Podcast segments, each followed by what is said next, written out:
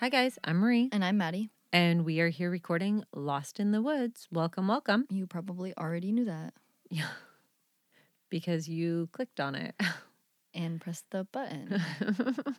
Today, we are going to talk about SOS in the Rocky Mountains, which is one of the craziest stories I have ever researched. On January 6th of 1982, Harold E. Bray, a passenger on a United flight flying over Colorado on its way to California, would be looking out the window and would see flashing lights in the mountains. And this was on Guanella Pass. He would see three short, three long, and three short, which is Morse code for the international SOS or save our ship or save our soul. I think everyone knows what SOS means. Yeah, well, I It's- would hope so. Internationally used. I would hope It's- so. Pretty sure that's a But pretty, would most people know it in order to send it or know it when they saw it? Harold was a Jefferson County sheriff and he would recognize the pattern of the flashing lights as an SOS call for help. He would relay the call for help to the crew and the pilot, who would relay this to authorities, which I don't even think these days you could get a message like this to the pilot. Think about it. Like, if you saw something on a plane, what do you think the chances of you getting to tell the pilot about it are these days? In response to the pilot calling this in, a Rocky Mountain Airway plane piloted by Mike Wilcox would circle the area investigating, and he would see the headlights of a truck stuck on the pass. He would flash his landing lights to let the stranded motorist know that he had been seen. He would then radio the FAA, who would notify the Clear Creek County Sheriff's Office. And just before midnight, a dispatch would go out about the stranded motorist. guy's freaking lucky that anybody even saw his lights. Dave Montoya, a fire chief in Clear Creek County, would respond, and he would find himself driving up Guanella Pass looking for a potentially stranded motorist. It was snowing heavily and temperatures were well below zero.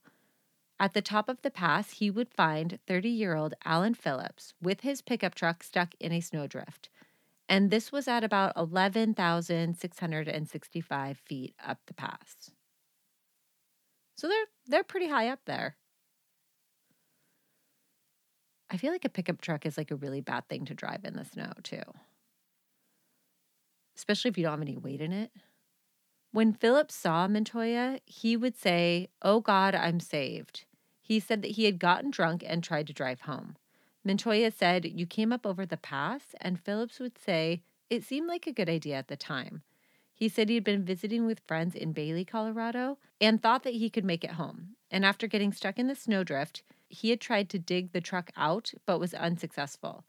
And it was 20 degrees below zero, so he felt like it was too cold to go for help. And when he heard the airplane flying overhead, he had started flashing his lights.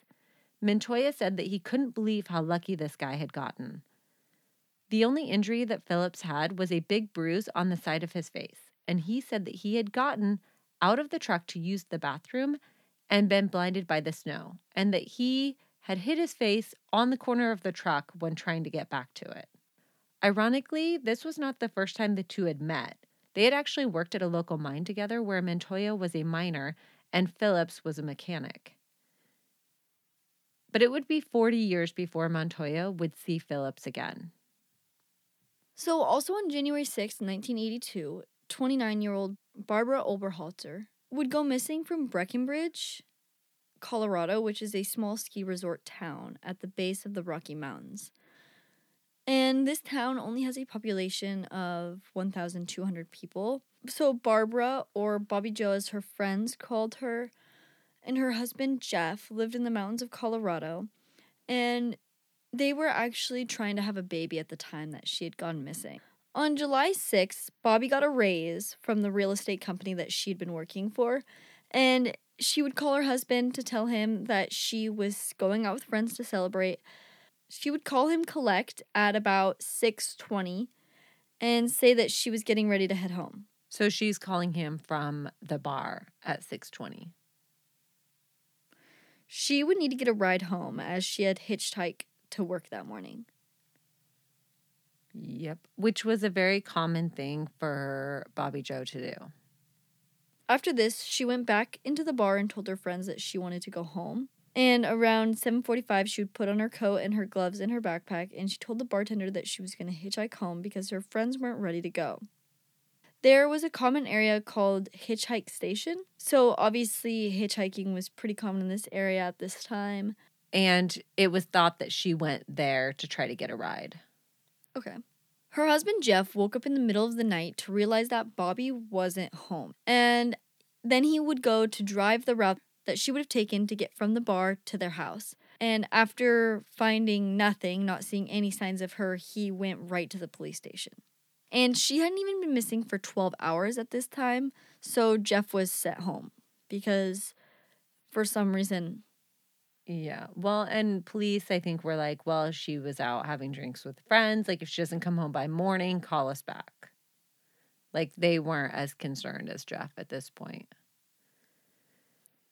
Now, around 9 a.m., Bobbie is still not home, and Jeff would actually get a call from a local rancher who he doesn't know.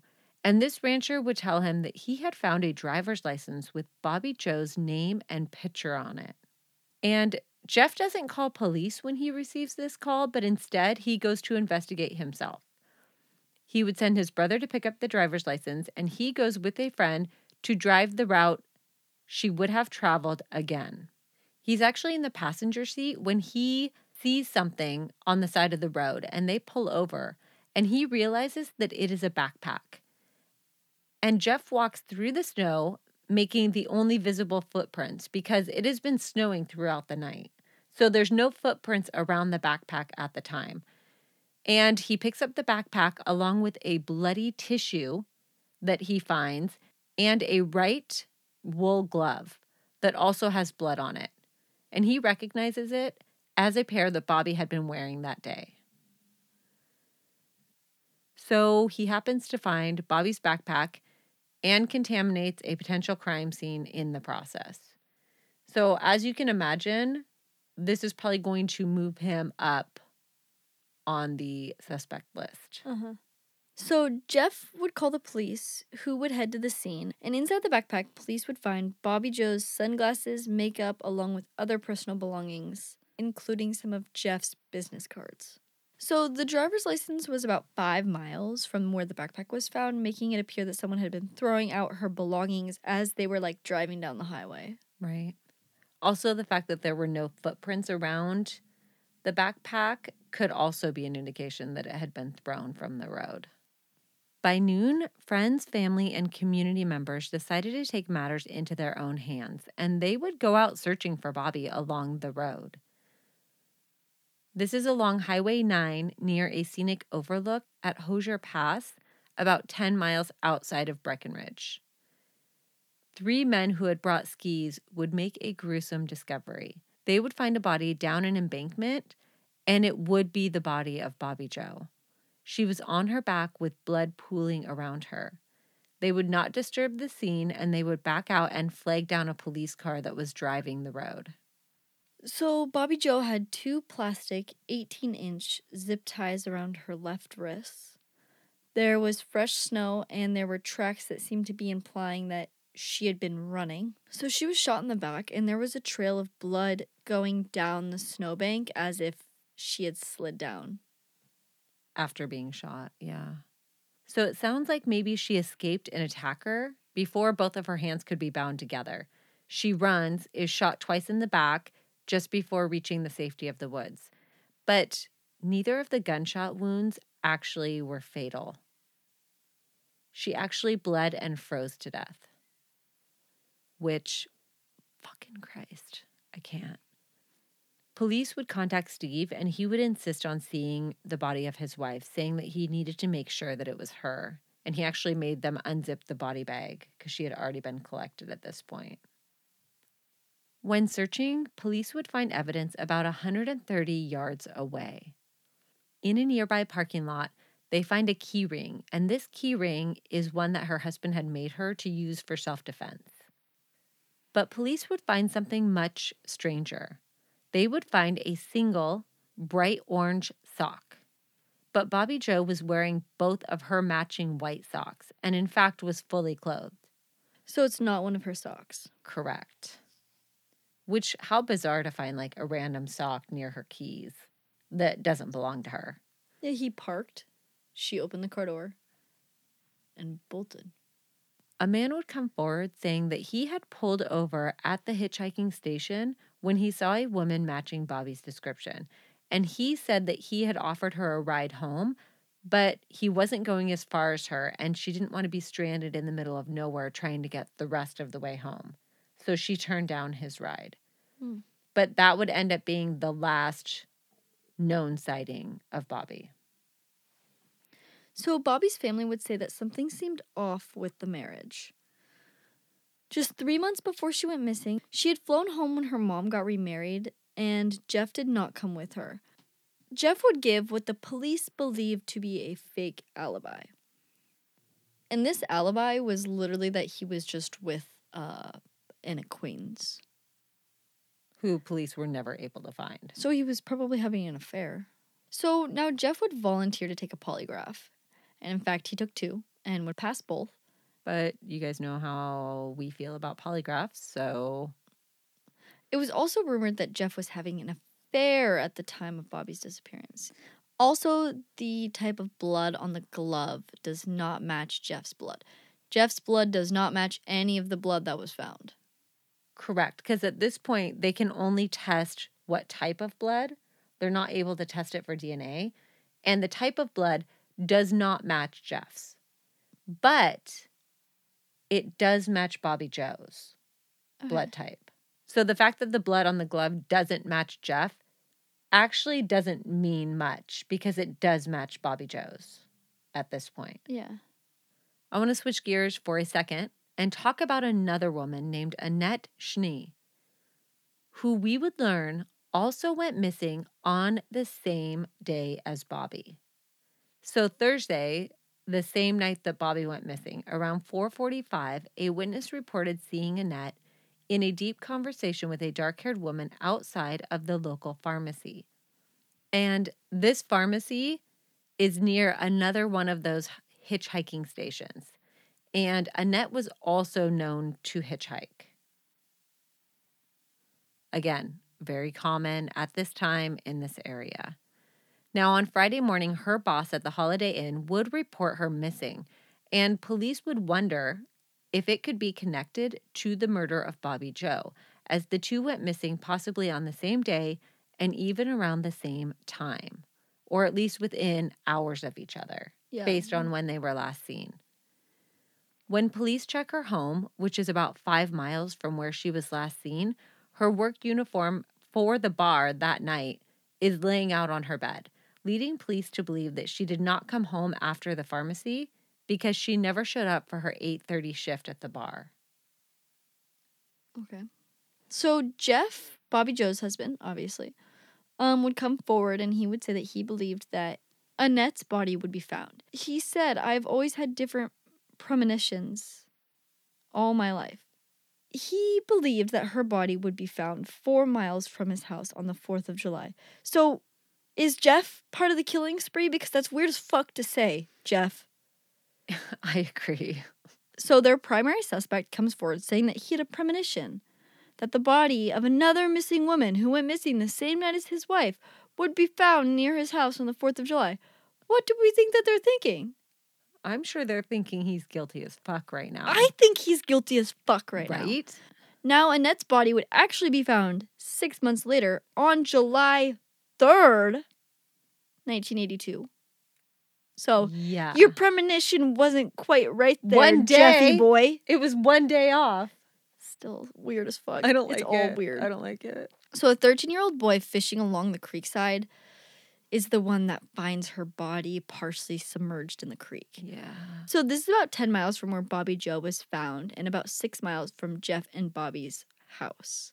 So he's a day off and about a mile off. What did he say? Did he say four or five miles? Four. July 4th, four miles from his house. So he's two miles off. I don't like that. Bro, he killed her, right? I don't like it at Did he not? It's unclear at this point if she had been killed or dumped here.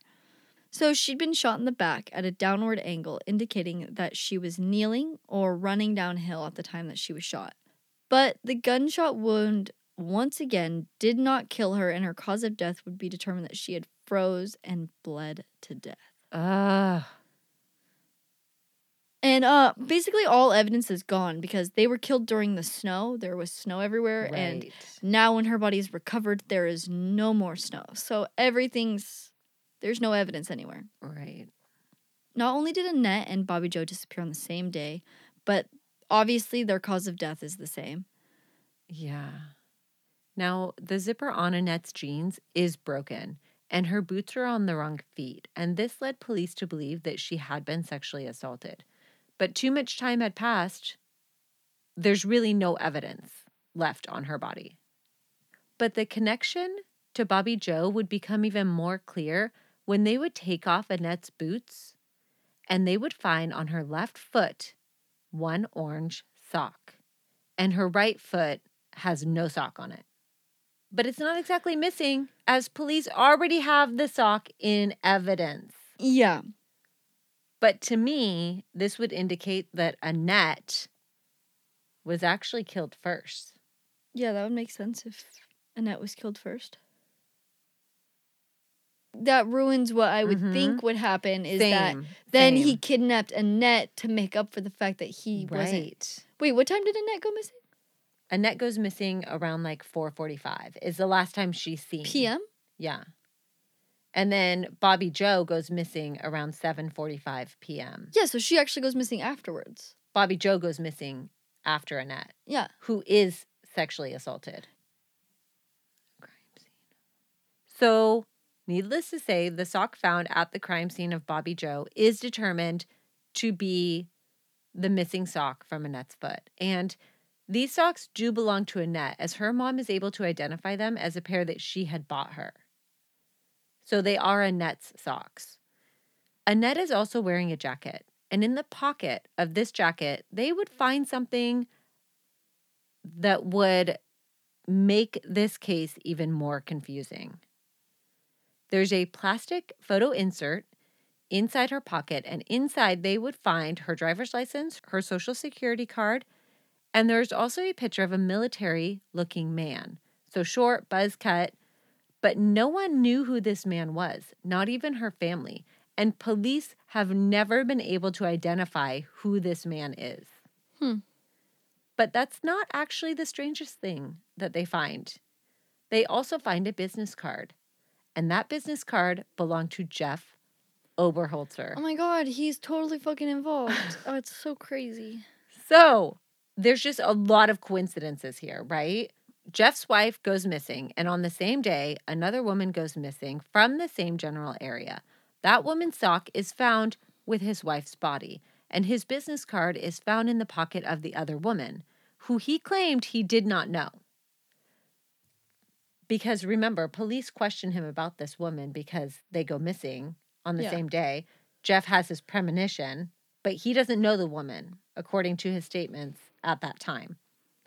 Now, when police go back to Jeff, he suddenly remembers that he maybe does know Annette and that he believed he had picked her up hitchhiking the previous summer. Now, he's a small appliance repairman. That's his business card, by the way. So I'm not sure why she would hang on to this. Maybe it was based off of a conversation that they had. But when police look at this timeline, during his encounter with Annette, Bobbie Jo was out of town for her mother's wedding. So police start to wonder if maybe he knew Annette better than he was implying, and could this be the affair that he had been having? So the creek that Annette is found in is connected to a road that leads very near to where Bobbie Jo was found. So she could have been killed and left there, or she possibly could have been murdered closer to where Bobbie Jo was and her body dumped into the water and she ended up 10 miles downstream over the six month period that her body was missing. So police figure it could have happened either way at this point. So, even with all of the evidence and both women now being found, both cases would go cold. There is a new suspect that emerges at this point, and this would be Thomas Edward Luther. He's also known as the Colorado Spree Killer, which this would make sense for what we've seen with these two women. Spree killing looks like that. He was a cab driver, and six weeks after the murders, he had picked up a woman from a bus stop and he would attack her and beat her almost to death with a hammer. Ugh. And he would serve 10 years. Oh my god. 10 years? Are you fucking kidding me? That's so painful.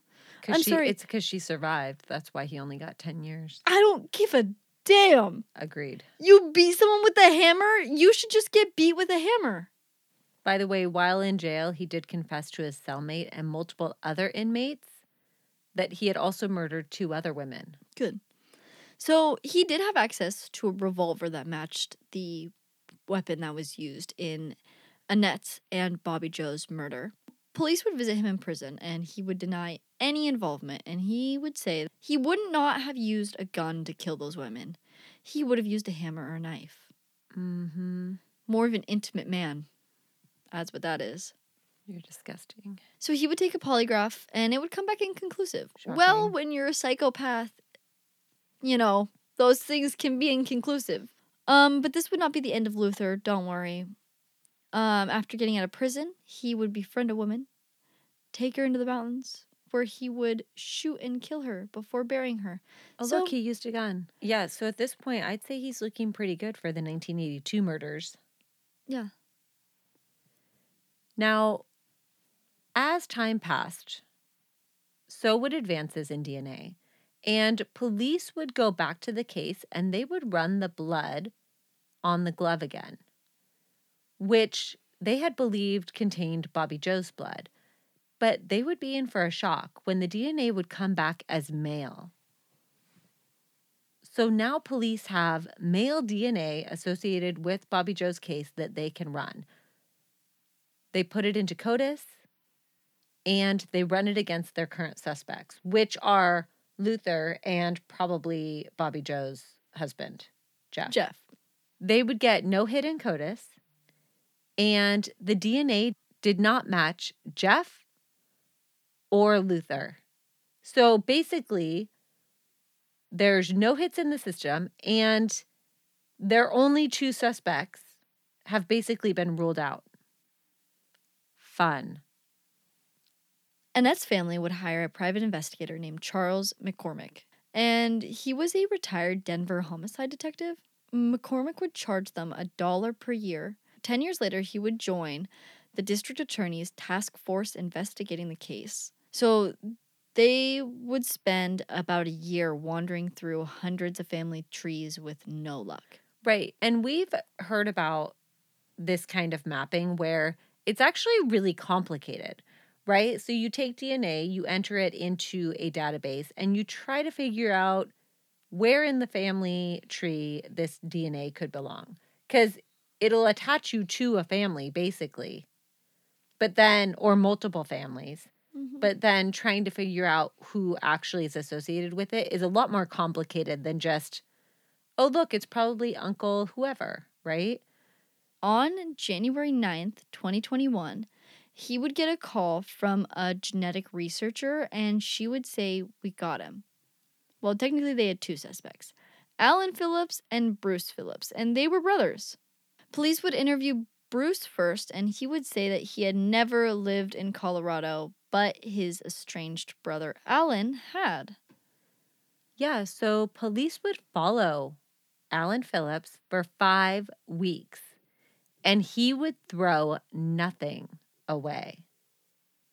He didn't even put out his garbage. One day he would leave his house and go to a Sonic drive in, and they hoped that he would throw his trash away there, but he didn't. He took it with him. He then went to the post office where he walked in with his Sonic trash and he would throw it away inside the post office. And police would actually collect his trash. So I'm thinking, obviously, he heard about the Golden State Killer being caught this way and everybody else being caught this way, and is being very careful not to leave anything lying around. I Mhm. wonder if he knew he was being followed or if this was just like a best practice for him at this point. Because it's Mhm. weird. Imagine never throwing a Starbucks cup away, a fast food wrapper away, not putting your garbage out at the curb, like never giving anybody access to anything that you basically touched is kind of crazy. Five weeks of that. Five weeks, no. Be just because I throw my trash away that I have inside of my house. But like other garbage, 100%. I can collect five weeks of garbage in my car. Sick. One, I not me. I I throw my garbage away one at Auntie Hannah's house all the time when I go there in the morning because her trash can is like right there. And then gas stations. If I'm at a gas station and there's any garbage in my car, I will throw it away. I won't do that. I don't want to be out of my car in the gas station. I put my card in, I get my gas pump out, put it in my car, go sit back in my car, lock my doors. Sit in there until my gas is done pumping, get out of my car, Yeah. put it back in, and then get directly back in my car and drive away. hmm So 39 years after the murders, Phillips would be identified as their man. Now, Alan Lee Phillips was 31 at the time of the murders, and he had never been on the radar of police before his DNA would point them in his direction. Police would decide to make a controlled traffic stop where they would arrest him. Dude, he's like in his 70s now. But don't worry, he did have a criminal history. Phillips had been arrested in 1973 for assault and burglary. So this is almost a decade before the murders of Bobbie Jo and Annette. Phillips had picked up a woman that was hitchhiking in Breckenridge and then drove her to an abandoned cabin where he pulled her from his Jeep, picked up a rock, and hit her several times over the head with it. Now, apparently, she was able to convince him to let her go and she would go to the police. Phillips would confess to the crime and serve six months in jail. I don't understand how this arrest did not get him onto police radar in the first place. They didn't have a system back then. There I was know. No, I actually- like, collective database. I actually saw at some point that when they went back looking for this arrest, they had a lot of trouble finding the file on it. Like it wasn't just like there for them to look at. Like somebody had to actually go dig for it in like a basement. I'm not surprised by that at all. His name had also come up in a double murder in 2005 by a lead that was called into Crime Stoppers, but police were never able to confirm that information. So he's also possibly a suspect in a double murder in 2005. And they're like, mm, nah, he didn't do this. So Phillips is now 70 years old. He has three children. They're adults now, though. And he had been living just behind a popular rest area off of Interstate 70 in Dumont. And this is about 20 miles from Guanella Pass. So he is charged with two counts of first degree murder, two counts of kidnapping in the first degree, and two counts of assault with a deadly weapon. Can you imagine at this point how Jeff Oberholtzer feels hearing this news? Because I guarantee you, if this had happened with a sheriff department that was maybe a little more ambitious, he easily could have been arrested, tried, and maybe even convicted for these murders. Think about the circumstantial evidence. Like, Jeff could have been spending all of this time in jail. But even without that, he spent all of this time living under suspicion, where a lot of people believed he was guilty. I still think he's guilty. Now, Montoya, the, I think he was with Fire, who had rescued Phillips in 1982, would see him on the news. And his mugshot would be put on TV saying, if you have any information about this man, please call. And this would bring Montoya back to the night of January 6, 1982, when he had driven up Guanella Pass to rescue the stranded motorist. So Montoya would call in, bringing this case full circle to the night that both women went missing and how Phillips had become stranded on Guanella Pass after murdering the two and gotten himself stuck in a snowbank after disposing of their bodies. How fucking crazy is that? Montoya would say, if I would have known what I know, then I probably would have left him. Yeah. On September 15th, 2022, it would take a jury five hours to return a guilty verdict, and he would be sentenced to two consecutive life terms at Arkansas Valley Correctional Facility in Colorado. Annette's mother, Elaine, who is 88 at the time of this verdict, would say, I thought maybe I'd be gone before I had closure to this case. So that really, I'm ready to go now when it's my time. That is our case on the Rocky Mountains, which is just crazy. And Maddie and I are going to flip over to Bunker Talk now. Come and support us on Patreon if you want to hear our Bunker Talks, which we do on every episode. We also just released our Patreon exclusive episode on Patreon, which is about baby Ayla Reynolds. I recorded it by myself because Madison can't handle any more children for a while. And a child is involved in that case. But yeah, thank you so much for tuning in. Come visit our Instagram or our Facebook, and we will talk to you guys soon. Yep. Bye. One, two,